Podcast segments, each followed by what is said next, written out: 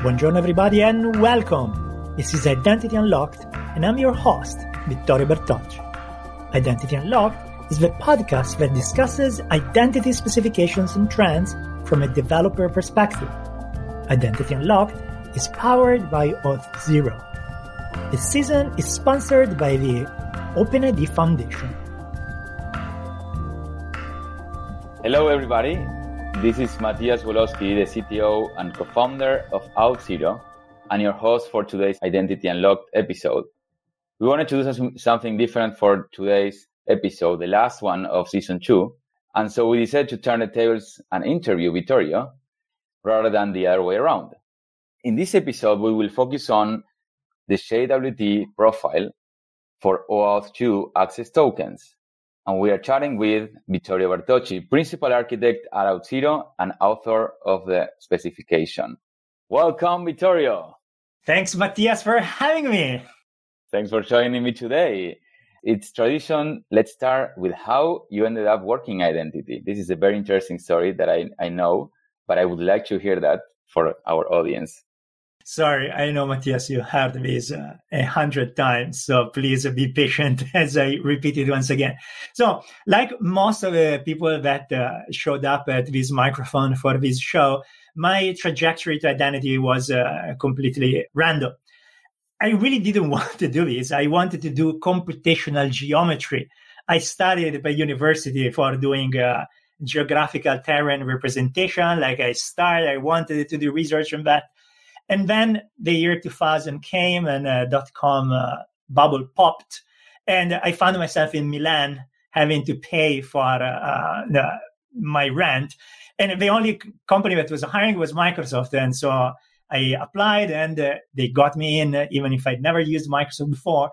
And interestingly, of course, they didn't do anything about visualization. So I ended up working on a customer that had both Microsoft and IBM and they really wanted to interoperate. So they were using web services, which was this uh, big thing in the year 2000.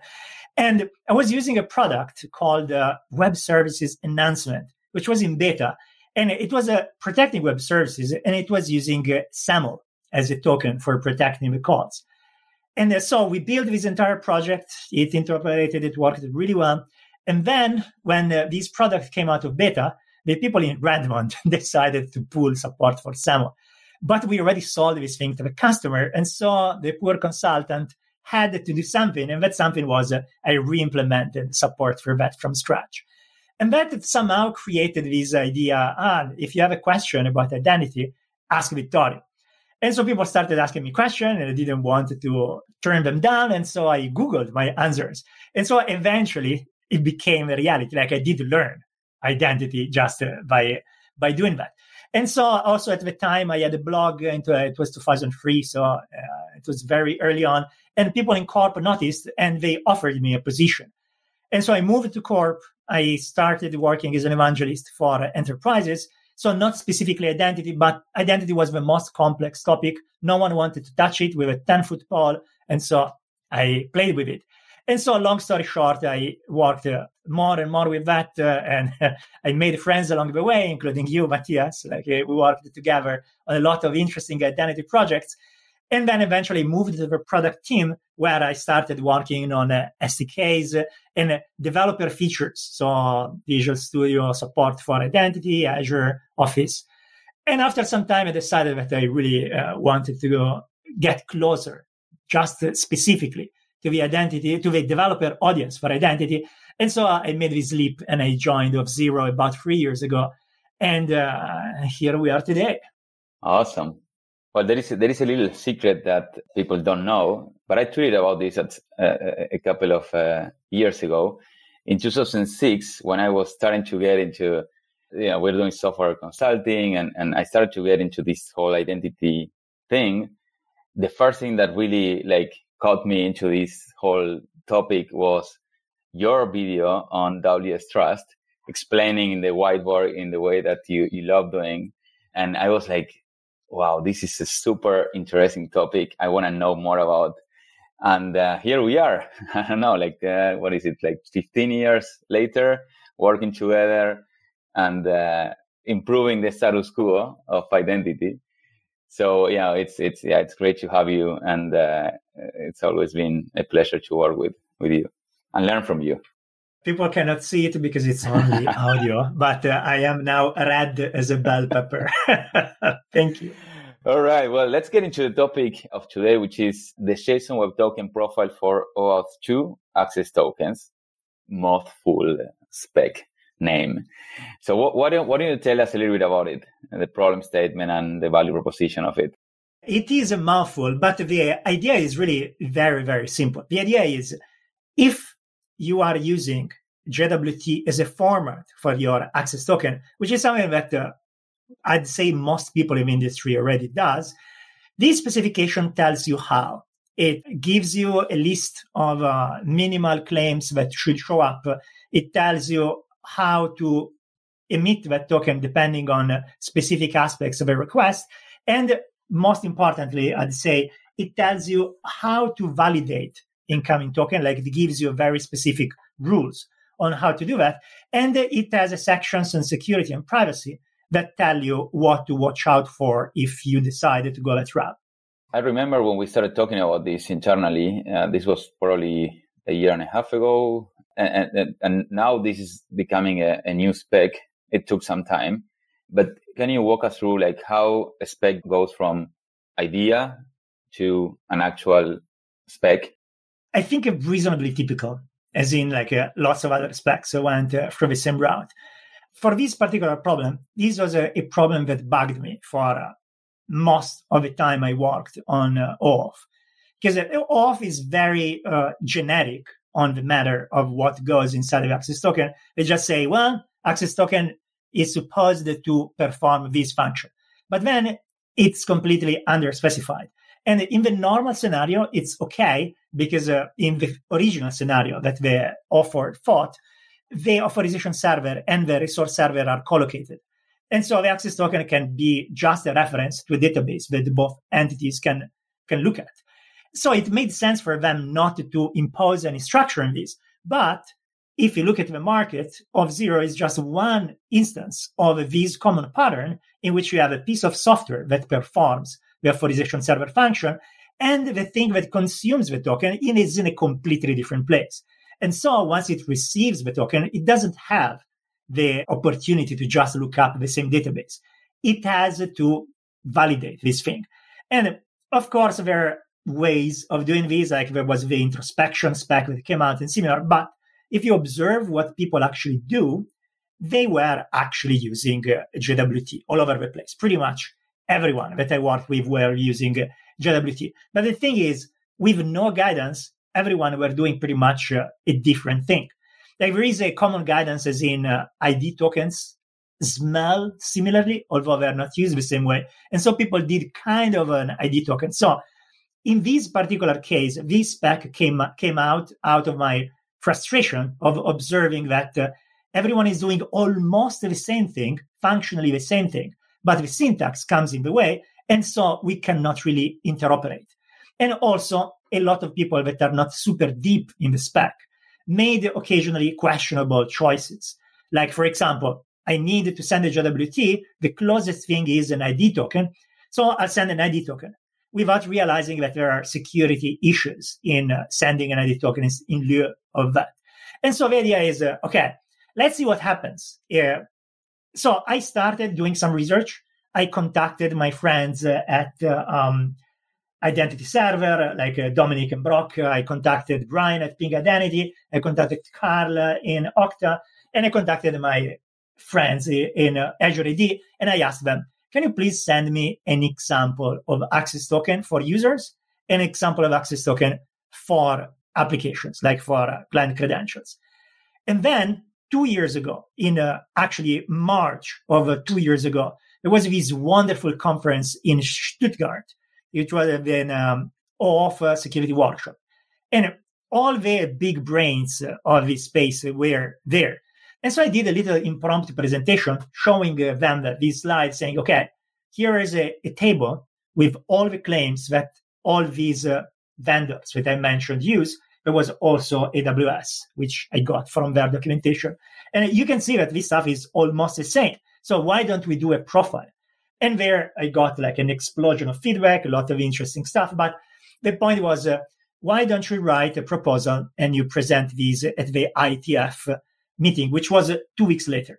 So on the plane back, I furiously wrote the draft of this specification, which uh, has to follow a really arcane format. There's this XML RPC, which is uh, interesting and very moody. So, but anyway, I spent the entire flight back uh, writing this thing. And then I did the little presentation, I submitted it. And the working group voted for adopting it. So this is typically the first step in the life cycle of a new spec. Someone has an idea, writes what is called an internet draft. There is a, a tool in uh, the IETF uh, which allow you to upload this thing. And then this thing appears as an individual, draft, which at that stage means nothing. It just means uh, this person wrote this uh, instead of uh, on a napkin on something that got uploaded. But in fact, then at this point, uh, it is in a place in which it can be easily referenced and discussed. I've seen what you what you're saying, and I, when I started reading all these specs earlier in my career, you know, I was confused like, okay, w- what is actually a, you know an official one versus not? How do I realize if something is? I guess it's like the, the whole draft thing, but like it, it always stays draft forever. It seems like how you know how do I pick up like okay, what is actually serious and what is making progress versus not? So uh, there, the, the main uh, difference is in the URL. Let's say that uh, the moment in which you submit uh, a, a, draft is uh, at the first stage is uh, called an individual draft. And typically in the name of the file and uh, like hence in the URL, there is your surname. And so the first uh, submission was a draft Bertocci of access token JWT. Then once the group meets during the in-person or virtual IETF uh, or uh, on the mailing list and similar, and uh, the consensus is reached that the working group wants to adopt this and actually work to improve it and make it become a standard. Then this thing changes name. Someone like uh, some uh, some uh, I'd say officer officer in IETF goes and says, okay, now let's transform this thing from a draft Bertocci of access token to draft IETF of access token.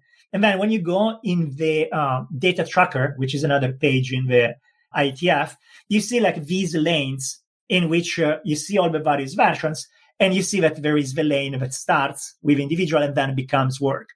Some stuff remains individual because uh, it's not that, like the fact that it doesn't become a working group item does is not necessarily an indictment that it's bad. It might simply be that it's a bit niche, that is a bit specific, or that uh, it talks about stuff which is not specifically for one working group, but maybe crosses other, or maybe the times aren't right for that. So, but in general, the main difference is if you see IETF in the name of the spec, then it is something that is being worked on. And then when you actually open the file, it will be a different degrees of uh, draft. And then it becomes, uh, and uh, when it actually says RFC instead of draft in the name, that means that uh, it went through all the pain which is necessary to turn it into a spec, and then it is officially a spec. So we are getting a bit off track, but I think this is interesting for people to understand. For someone to write one of these things, anyone can do it, but there's like certain tooling that you have to use, right? How how that works? Anyone can write it. The main thing that makes these uh, a bit funny is that uh, there is a specific syntax that you are supposed to use to writing RFCs. And when I started this back two years ago, the common thing to do was to use a specific XML dialect. And this XML dialect is used for structuring your document. And every internet draft has always the same shape, like it has a header, which has to contain specific fields. Whenever you make a reference to something, there is a specific tag you use for doing this reference. So, and then when you offer this stuff, and then you can use tools for validating whether this stuff is working, is not working, uh, whether you are making violations. So there is a lot of work in terms of uh, learning the syntax, let's say. So it's not just a matter of having the idea, but you have also to learn a bit the tools.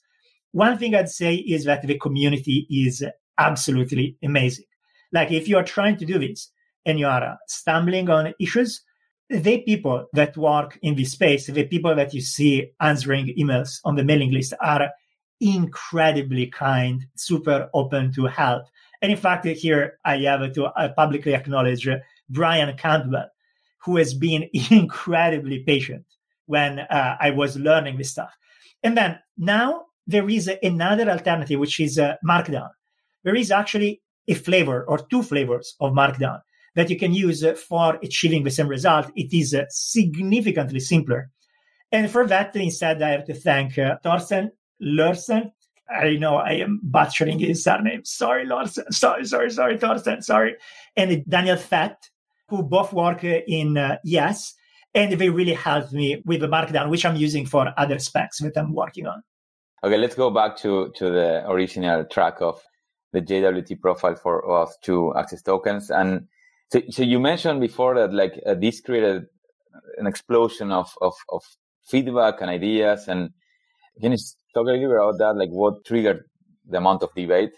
So basically, during the Stuttgart first uh, presentation, it was first the notion of uh, actually providing something that gives structure to an access token. Like uh, for a while, people have been used to um, not rely on a structure. And so some people were worried that by bringing this in, we would violate some uh, principles.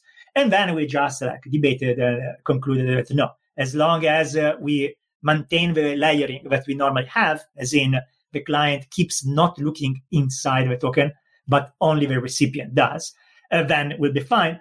And then there were other things, like, for example, one aspect that uh, I, um, I observed some vendors do is uh, they express in the token the way in which uh, the token was uh, obtained. Did the client uh, authenticate itself or not? And so I added it as one of the things that I was suggesting we should use. And people uh, pushed back saying, no, too much confusion. Uh, so, like in general, this was a, harbinger of things to, to come. Like the, the feedback at that point was still pretty gentle, as in people in front of a beer. We were in Stuttgart, after all, discussing uh, things we are passionate about. But the moment in which this thing became something that we started working on as a working group, then the floodgates really did open. We started really debating hard on things like, uh, for example, I wanted to make the request to only include one resource. Because if you have more than one resource and your token has in the audience more than one resource, then you get into trouble because uh, you might have scopes that have the same string for multiple resources. And so you don't know for what this scope applies to. And so we debated stuff like that. Or, for example, in the metadata that you use for declaring the keys that you will use for validating stuff, which is similar to what you have in OpenID Connect. At first, I thought that uh, one could uh, differentiate the keys that you use for access tokens versus ID tokens. And instead, I had a, dialogue with uh, Annabelle Backman from AWS, who fought hard about this problem before I even mentioned this uh, into the spec. And basically, she demonstrated very clearly that uh, today, without extending metadata, you cannot reliably do that.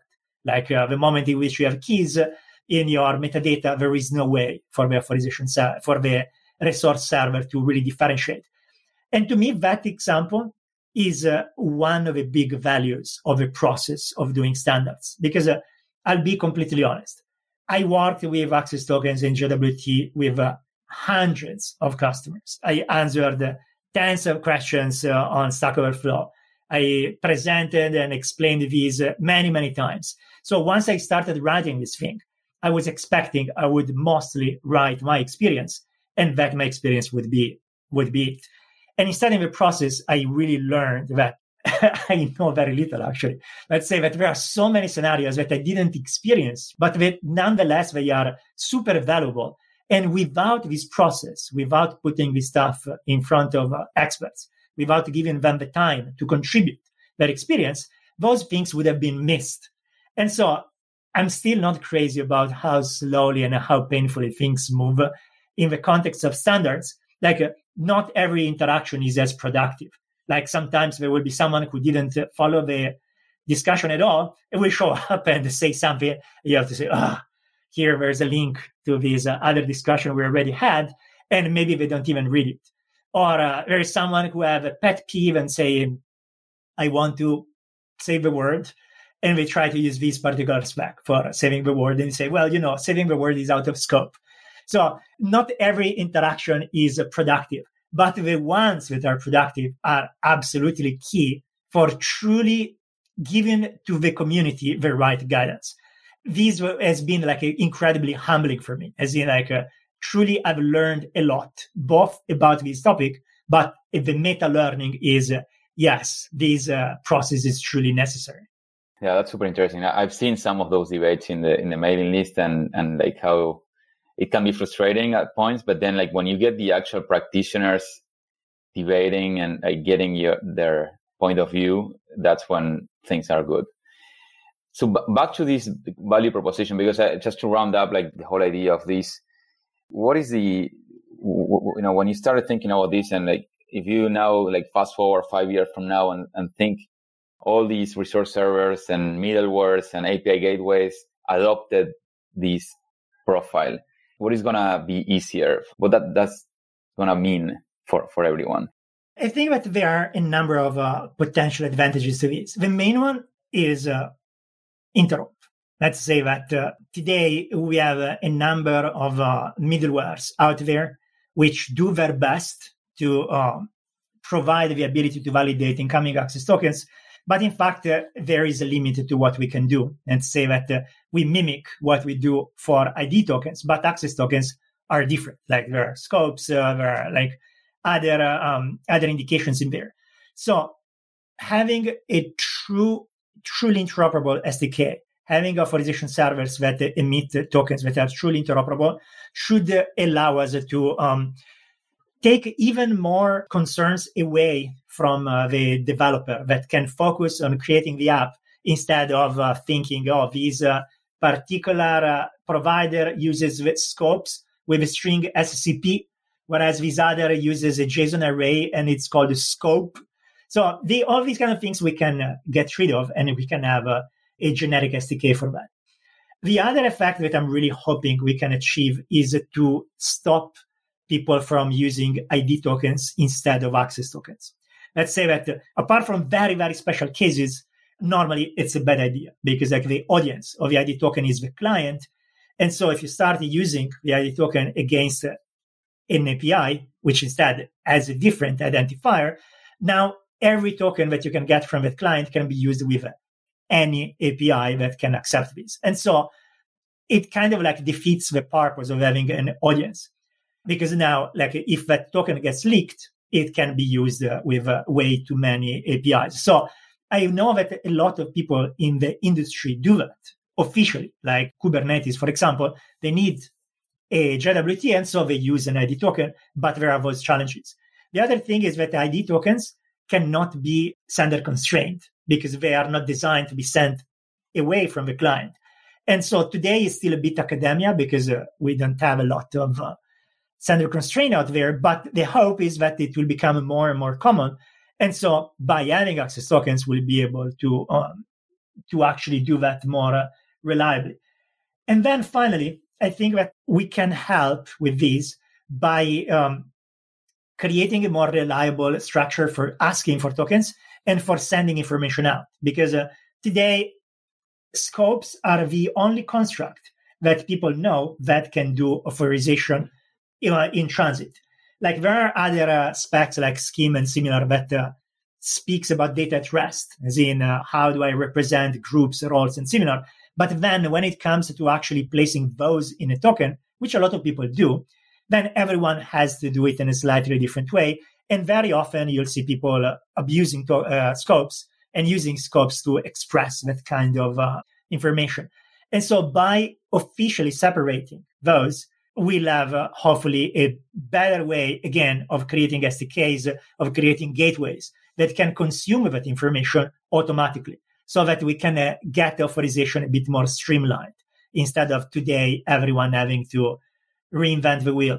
And finally, the last thing I'd say is that uh, like a lot of people include identity information in the access token because if you are in a scenario in which you are sending the access token as a first party, the access token is the only artifact you are receiving.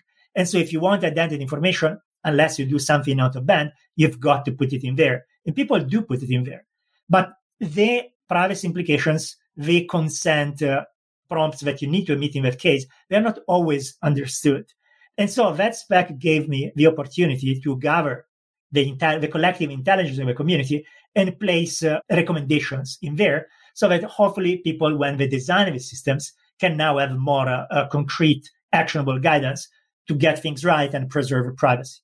Yeah, this is great explanation. Thank you. So, do you want to close with some call to action for this? Absolutely. So, I have with mixed feelings. I would uh, invite people to follow the discussion for this particular spec on the list. Now we just entered the ISG phase, and so it's again open for feedback. And so, if uh, you use JWT as a format for your access tokens, by all means, please uh, take a look and uh, see if there is something that you'd like to include as a scenario if you want something different and similar. And, and I say mixed feelings because uh, I really want to be able to close this thing. But at the same time, I really want it to be right. Like there's no point of getting to RFC and then uh, it doesn't work for uh, the scenarios it's meant to work for. The second part of it I'd like to issue is a bit more complex, but I want to do it anyway. If you look at most of the interactions that you see in there, you'll see that we are mostly guys. We are mostly middle aged, mostly white guys. And I think that's uh, a shame. And I think that uh, the process is not always very friendly, but uh, there are no technical constraints that stop anyone from subscribing to a mailing list and uh, contributing to a mailing list. And uh, you don't have to be an expert on everything. As long as the scenario that is being discussed, not just with spec, any spec that is discussed, if it is a, a scenario that you have an experience on, don't worry about like knowing everything else. You know what is your experience with the thing. And your experience is practical and hence it is important, it is interesting for everyone. So we are missing your voice substantially. And so here, my call to action would be please participate.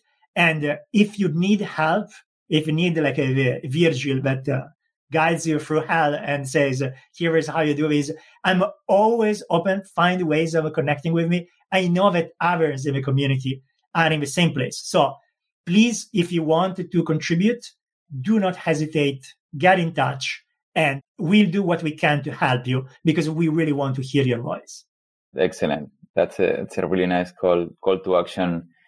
And uh, you really gave us a lot to think about today with this uh, new spec and join the mailing list. Don't give too much feedback, just enough so that it gets to perfect status. And the opportunity to get uh, also mentored and uh, you know work together with Vittorio in this type of things. You know, if you if you want to participate in this mailing list, you didn't get to it because it's a lot of white guys talking. This is the opportunity. You should you should definitely take on that. So thanks a lot, Vittorio, for your time today. This was a bit of a special one. Uh, we reverse roles, uh, um, and it's a, it's an honor to be the host on this Identity Unlocked podcast. Which, by the way, it was a, a, bit of a baby that we created two years ago when in, in, some brainstorming sessions in a 101 so i'm super happy to see how this is evolving and like the amount of topics that you're talking about uh, the amount of knowledge that we are sharing through this vehicle. So super happy with it. And again thank you. Thank you so much for uh, interviewing me today and uh, for the backing of the initiative uh, until now. Thank you the OpenID Foundation is a proud sponsor of the Identity Unlocked podcast. Since its formation in 2007, the Foundation has committed to promoting, protecting, and advancing the OpenID community and technologies. Please consider joining the Foundation and contributing to current working groups. To learn more about the OIDF, please visit www.openid.net. Thanks everyone for listening. Subscribe to our podcast on your favorite app or at identityunlocked.com. Until next time, I'm Vittorio Bertocci, and this is uh, Identity Unlocked. Music for this podcast composed and performed by Marcelo Woloski. Identity Unlocked is powered by Auth0. Copyright 2020 Auth0 Incorporated, all rights reserved.